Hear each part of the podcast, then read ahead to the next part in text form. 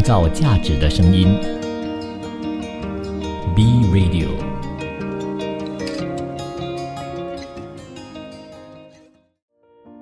要了解女人的心思，才能打开她的心房，走入女人内心的秘密花园，解读七二四号女人新档案。这里是七二四号女人新档案，我是你的主持人 Janice， 很高兴可以再次来到 B Radio 创造价值的声音，来分享关于心理健康的点点滴滴。不知道大家有没有听说过，如果说你要看一个人今天的心情怎么样，就可以从他的饮食中得知。怎么说呢？如果说我自己是今天比较心情不太好，可能我需要比较让我愉悦的食物让我开心，比如说拉萨，或者是自己喜欢的榴莲，或者甚至如果我更加不开心的话，那我干脆不要吃了。可是大家又知不知道，其实我们自己的饮食是能够去影响我们的精神健康。今天我们所要讨论的其实是抑郁症还有饮食之间的关系。哎呀，我今天是接受我的治疗的第五天，但是我还是没有告诉我的父母亲。我自己也想开心啊，可是我就是做不到。哎，各种的压抑，我真的是很难过。我今天真是不想喝药，那我给我朋友打了电话，可是他就是感觉到好像我在开玩笑，然后就说世界比我惨的人多了去，感觉就是没有在体会我的心情。我感觉一个人真的好累啊啊！我今天就是没有选择死亡的第三十六天啊！算算算，不管怎么样，又是过去了一天。这个就是抑郁症。抑郁症呢，就是一种让我们去渐渐衰落的一种疾病。那根据世界卫生组织统计呢，在全球范围内的发病率二零二零年是排名第二名的，而且普遍认为呢，抑郁症的致残率是一般人群的二十三倍，也就是说它带来的后果是非常非常严重的。我们知道呢，目前抑郁症是以药物治疗为主，那其实药物治疗这个方面它达到的疗效其实是非常有限的，除了其他的一些辅助治疗，这个饮食方面的研究，就是饮食营养，在这个精神病学也是一个非常值得研究的一个课题。现在呢，很多的证据是支持饮食营养对保持良好的心理健康是非常有作用的。然后呢，更多的证据是表明，如果我们的饮食模式改变，它与抑郁症的发展是有一定的关系。然而，不是所有的营养都是对大脑功能都有促进的作用，有一些甚至是有害的，它会使抑郁症的发生更加的频繁。如果说我们的饮食会引起我们身体的炎症、氧化应激，还有大脑的可塑性呢，这些所有的生理因素都可以与这个抑郁症发生有关，所以我们非常注重在饮食方面的调节，来帮助抑郁症的患者达到更好的疗效。不管是在临床研究或者是动物研究之间，大量的研究结果都表示了，如果说一个人是有肥胖症，或者说他身体本来就是有一个肥胖的这个迹象存在的话呢，这个抑郁症和肥胖之间是存在着互相影响，甚至互相为因果关系的一个存在。也就是说，肥胖会导致抑郁，或者是抑郁会导致肥胖。因为抑郁症与肥胖共病的病理机制非常的复杂。如果说一个人他的不良生活习惯，他就会导致了他自己本身的内分泌系统，然后里面的 H P A 轴的紊乱改变，它就会影响了正常的生物节律，而增加了我们腹部脂肪的累积。同时呢，在中枢神经系统以及外周影响瘦素及胰岛素的分泌，还有它的信号通路，如果发生了改变，又可以促进他们吃更多更多高热量的食物。从整体上来说呢，这是一个恶性的循环。还有其他的，比如说氧化应激啊、自主神经系统功能异常啊、胃饥饿素等等的因素呢，也在这个抑郁症还有肥胖共病中起到一定的作用。如果说一个人有抑郁症，再加上肥胖的高发呢，它是非常影响他们的生活质量以及生存率。所以在这个环节，我想跟大家多分享一下如何在这个抑郁症的患者当中帮助他们，除了在药物以外的一些帮助，最重要的是就是在饮食结构方面是如何的去达到一个调整，并且在生活习惯方面也有做出一定的改变，这样子呢，他们才可以从各个的帮助当中获取最大的一个效果。在有一个测试当中，如果说患上抑郁症的人群，它其实是占了我们人群中的百分之大概百分之三十五的一个概率，其中如果说是极端到重度的抑郁的人是不多的，因为大部分都是轻度的抑郁。然后你们猜，患上抑郁症的人是女性比较多呢，还是男性比较多？答案其实是女性，因为性别跟抑郁的关系可能是有两个影响因素。第一个呢，就是很多研究发现，在抑郁症的患者当中，患上抑郁症的女性是男性的两倍。第一呢，因为女性激素水平比较容易波动，就是我们女性是比较一个情感类的动物，所以你会看到很多的经前综合症啊，或者是说产后抑郁症啊，或者是更年期的抑郁症。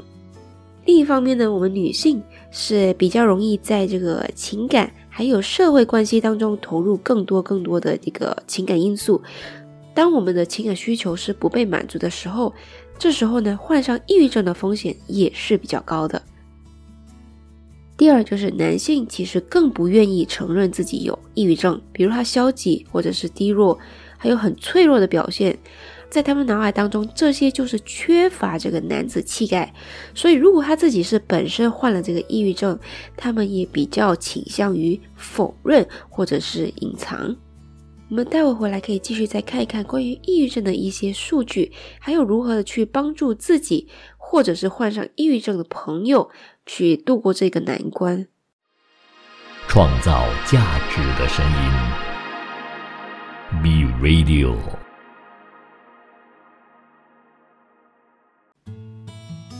欢迎回到七月二十四号女人新档案。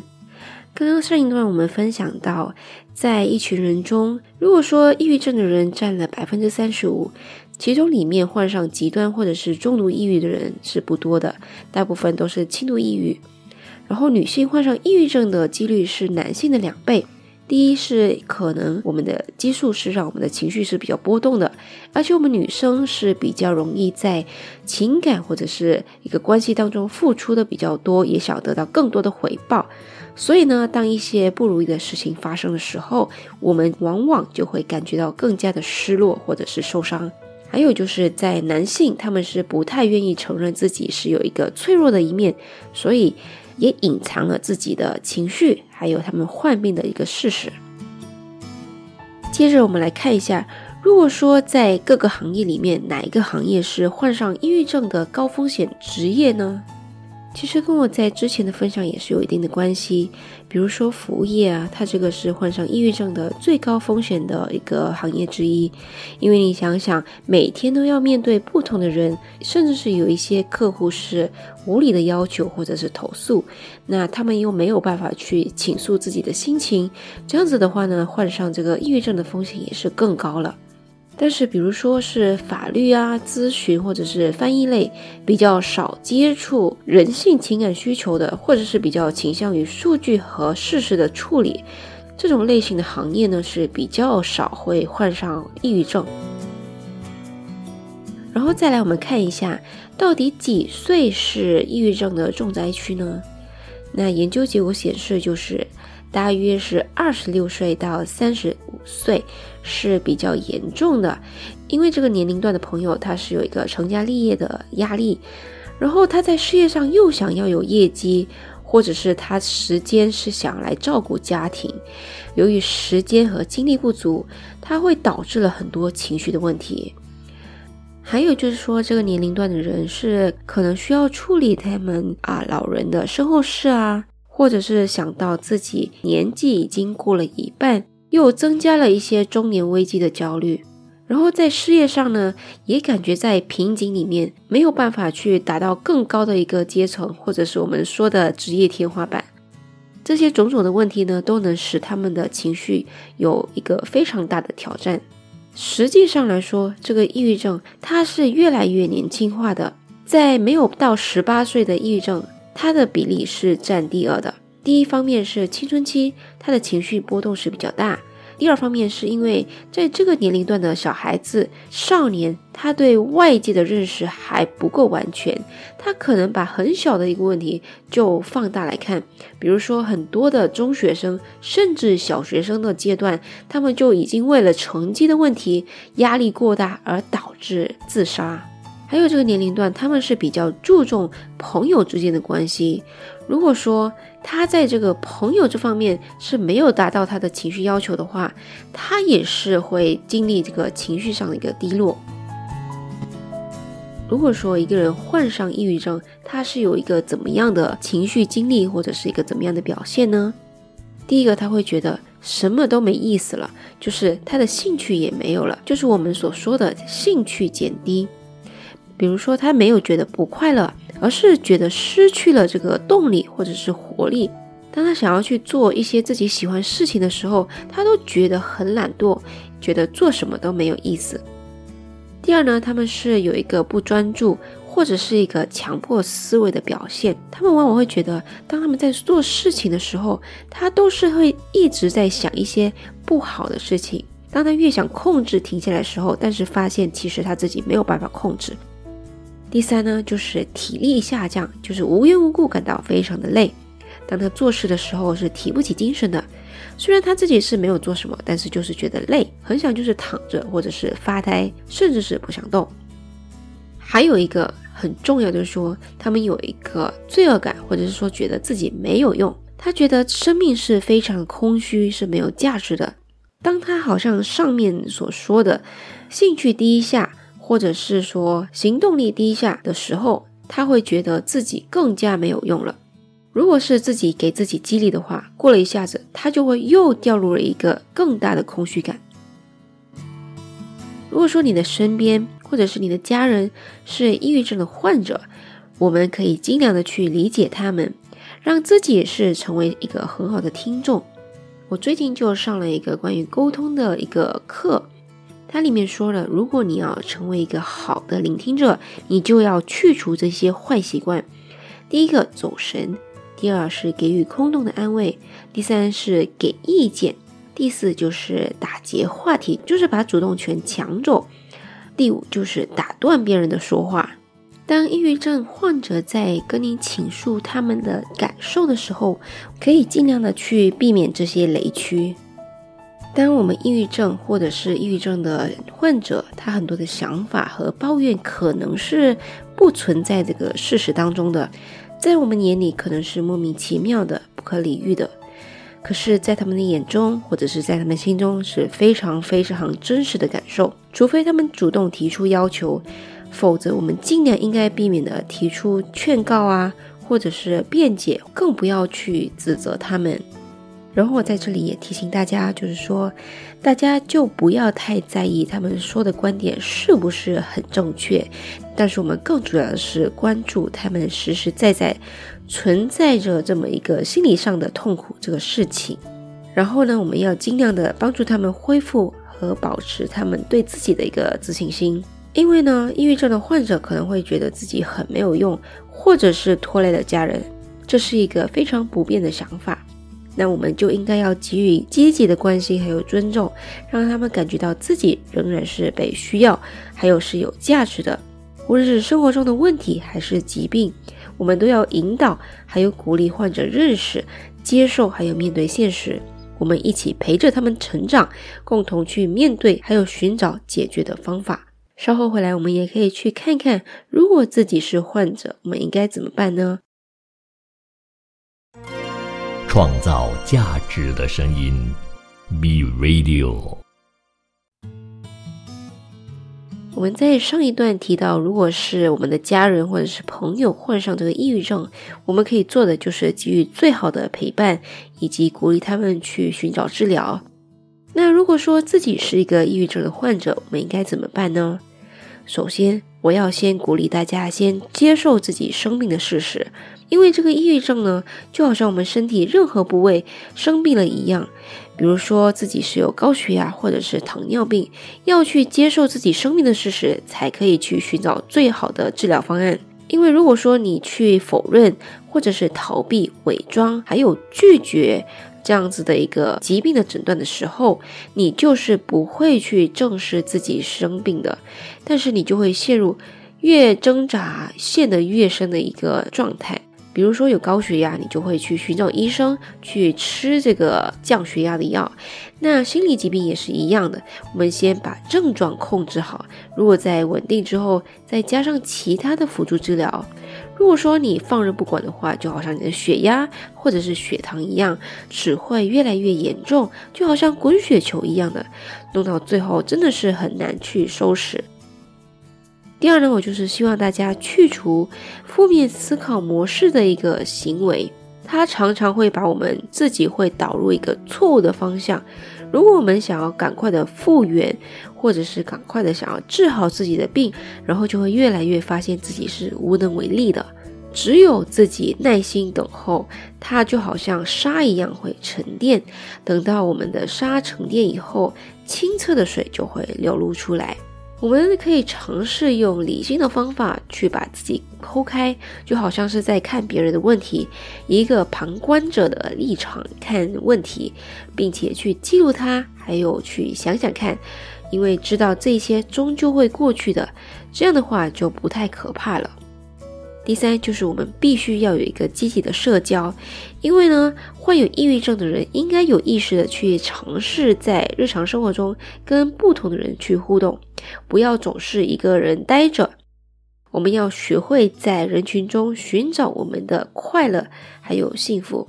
但是有一个非常重要的点，就是要大家注意，如果说你跟一个人谈的时候，他是不太了解这个抑郁症的话，你就不要跟他做出一个很重大的决定，比如说是换工作啊，或者是结婚、离婚等等。如果是在不知情的情况下做出这些决定的话，可能他的后果是很严重的。第四个是一个非常有效的方法，是比吃药还有效三倍的方法，就是让自己运动起来。如果说你自己得了抑郁症，我希望你真的是可以去参加各种各样的运动，因为呢，运动对于抑郁症的患者来说是非常重要的一块。如果认为得了抑郁症，身体里面的快乐激素就会减少分泌，如果运动的话呢，我们的身体就会产生更多更多的快乐激素，比如说快走、慢跑、散步，还有在家走一走、做体操等等。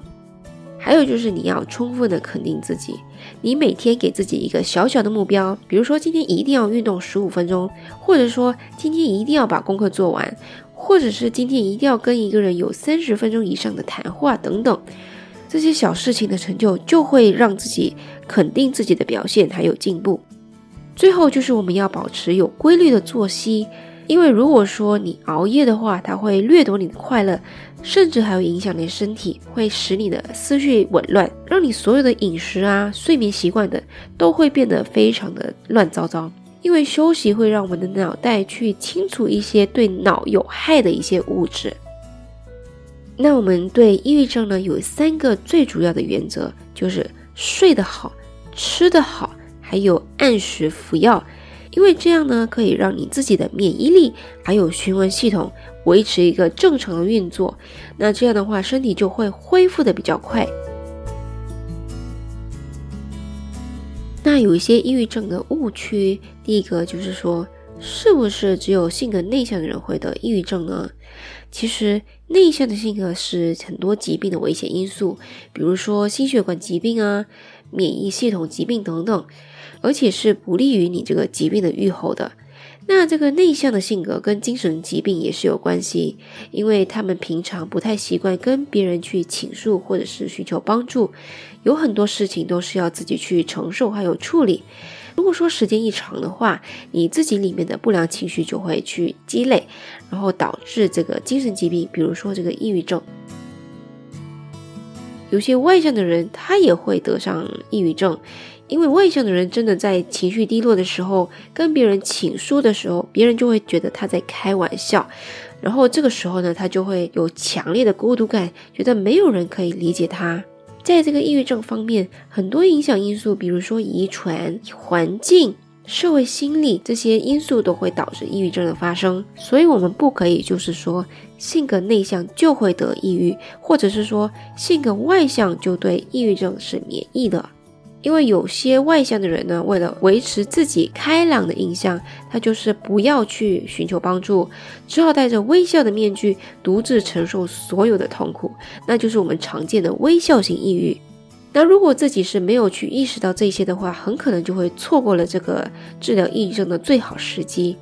所以自己无论是内向或者是外向性格，当你有情绪问题的时候，能够及时察觉，然后去寻找专业的帮助是最重要的。那我在上学的时候，当我读到这个抑郁症的一些病症或者是症状，就会怀疑自己，诶，是不是得了抑郁症？就是情绪低落就是抑郁症吗？其实不是的。因为正常的情绪低落是比较轻的，而病理性的抑郁程度是比较严重，并且它会影响我们的学习、工作还有生活，我们是没有办法去适应社会的，然后这个会产生严重的消极还有自杀的一个言行。抑郁症患者的社会功能还有生活质量是明显下降的。然后你可以看见说，抑郁症是可以反复发作，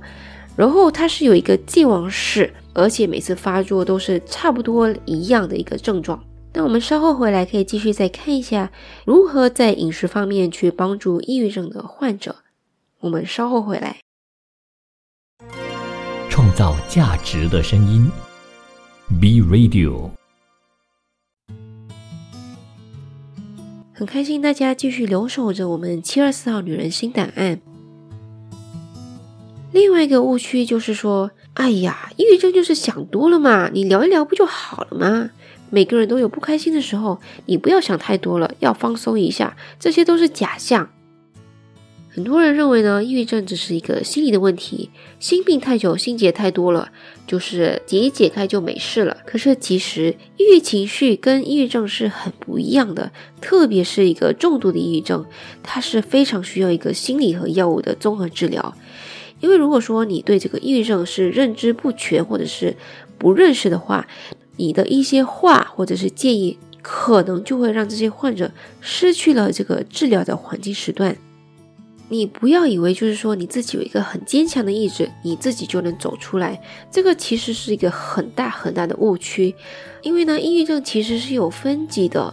如果说你自己是一个重病的患者的话，而不去治疗呢，你可能就是会导致一个最坏的景象发生，也就是自杀。那其实呢，抑郁症是有根据不同的轻重程度而有不同的应对方法。如果你是轻度的抑郁症，你可以不吃药，透过专业的心理治疗还有自我调节，可以得到一些缓解。但是如果说你的心理治疗在六个礼拜以后是没有改善的，那你就要去找精神科医生进行一个药物治疗。对于中度的抑郁症患者，你是可以使用药，也可以选择不用药，是根据医生和患者做出的一个治疗方案。但是最重要的就是重度抑郁症患者是必须用药的，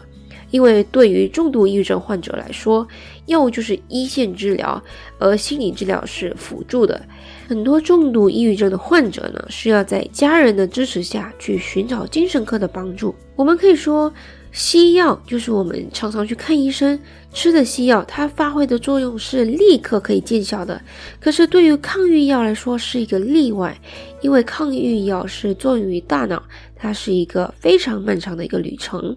如果说你要改善一个大脑神经递质的功能呢，它需要足够的药量，也需要足够的时间。如果说你开始吃了一个抗抑郁药，它的起效时间至少是需要四到六周的时间，有的甚至是需要六到八周。如果说你在中途中放弃用药，你这个是就等于功亏一篑。所以我们真的必须要去忍受这个等待的时间，一直坚持到药物起效。那接下来呢，我就要跟大家谈一谈在饮食方面是怎么样的一个去调节。如果说有一个混合抑郁症的话，可能就会发生在第一集我所说的这个睡眠障碍。这个患者呢，他会出现一个晚起的一个症状，就是早餐就不吃，然后一天就是变成两顿。由于经常在床上躺着，基础的能量消耗是减少的，加上有些抑郁症的患者是有厌食的，对食物的需求量是变少的，所以呢，一天一顿的一个食物进食表现也是有可能的。每一天吃的顿数越少，抑郁症就越严重。比如说一个人从三顿变到一顿的话，那他的这个抑郁症的程度就是越来越严重了。那有些患者他是部分性的厌食，他在早期的食物呢，他可能对食物的要求量是可能没有减少的，但是他越来越去挑剔对食物的味道，就是说他的食物质量是必须要提高的，没有达到他的口味需求的话，他就是不吃。如果观察一段时间，你可以发现他的食谱其实是很单调。如果他喜欢吃油炸的食物的话，他可以吃上半年而不改变，这个可以说明他的营养种类是不丰富的。那当营养种类不丰富的话，容易导致营养不良。营养不良的结果就是表现消瘦或者是肥胖。消瘦我们真的是很容易理解，就是不想吃嘛，那没有营养的话，自然就会体重下降。那如果是肥胖就不容易理解了。其实我们身体里面有一些生物酶是需要维生素去激活的，如果说你的食物种类过于单调，缺乏一些维生素的话，这些酶就激活不了，那相应的代谢就没有办法去完成，导致我们所吃进去的糖啊、脂肪还有蛋白呢，就没有办法在身体里面转化成能量，然后代谢掉，最后全部都变成脂肪堆积在身上。如果你是长期食用这个富含饱和脂肪酸或者是反式脂肪酸的食物，在西餐里面食物是常常见到的，你就是更容易出现这个抑郁症状。那我觉得在马来西亚的食物是蛮危险的，又是油炸又是奶茶类的。如果单纯从食物来看，哪里有多的高血压和糖尿病的患者，哪里就有多的抑郁症。当然，影响患上抑郁症的因素真的是很多，不能单单只看食物而言。在这里呢，我有一些食物的建议。第一个呢，就是 Omega 三 P U F A， 它是我们细胞膜主要的组成成分。那很多研究结果表示呢，这个 Omega 三 就是对抑郁症患者的辅助治疗是有显著的疗效的，而其中有作用的是 E P A 而不是 D H A， 它主要的来源就是饮食中的鱼类，比如说我们的青鱼 mackerel、 鲱鱼、 salmon、 三文鱼、金枪鱼、沙丁鱼。那第二，我们可以就是吃多一点的氨基酸。那这个氨基酸呢，就是可以从奶制品啊、香菇、海蟹、黑芝麻、黄豆、南瓜子、肉松、油豆腐等等，还有鸡蛋，还有鱼。那第三呢，就是维生素 B 族，尤其是 B 三、B 六、B 十二 以及叶酸，会直接或者是间接参与这个五羟色胺还有其他神经递质的合成，所以多吃这些可以帮助你的情绪得到缓解。另外，像地中海饮食就是富含水果、蔬菜、鱼还有豆类以及奶制品的这种健康饮食模式，可以真的是降低抑郁症的发展风险。最后我想说，就是现在社会节奏真的是越来越快了，那我们所遇到的抑郁症呢，真的需要我们去更加重视，我们只有更多的认识、更多的了解还有理解，这样才能够去更好的去帮助我们自己或者是那些抑郁症患者去治疗他们的病情，还有去避免抑郁症带来更多的不良结果。我们这一期就分享到这里，下期再见。创造价值的声音，B Radio。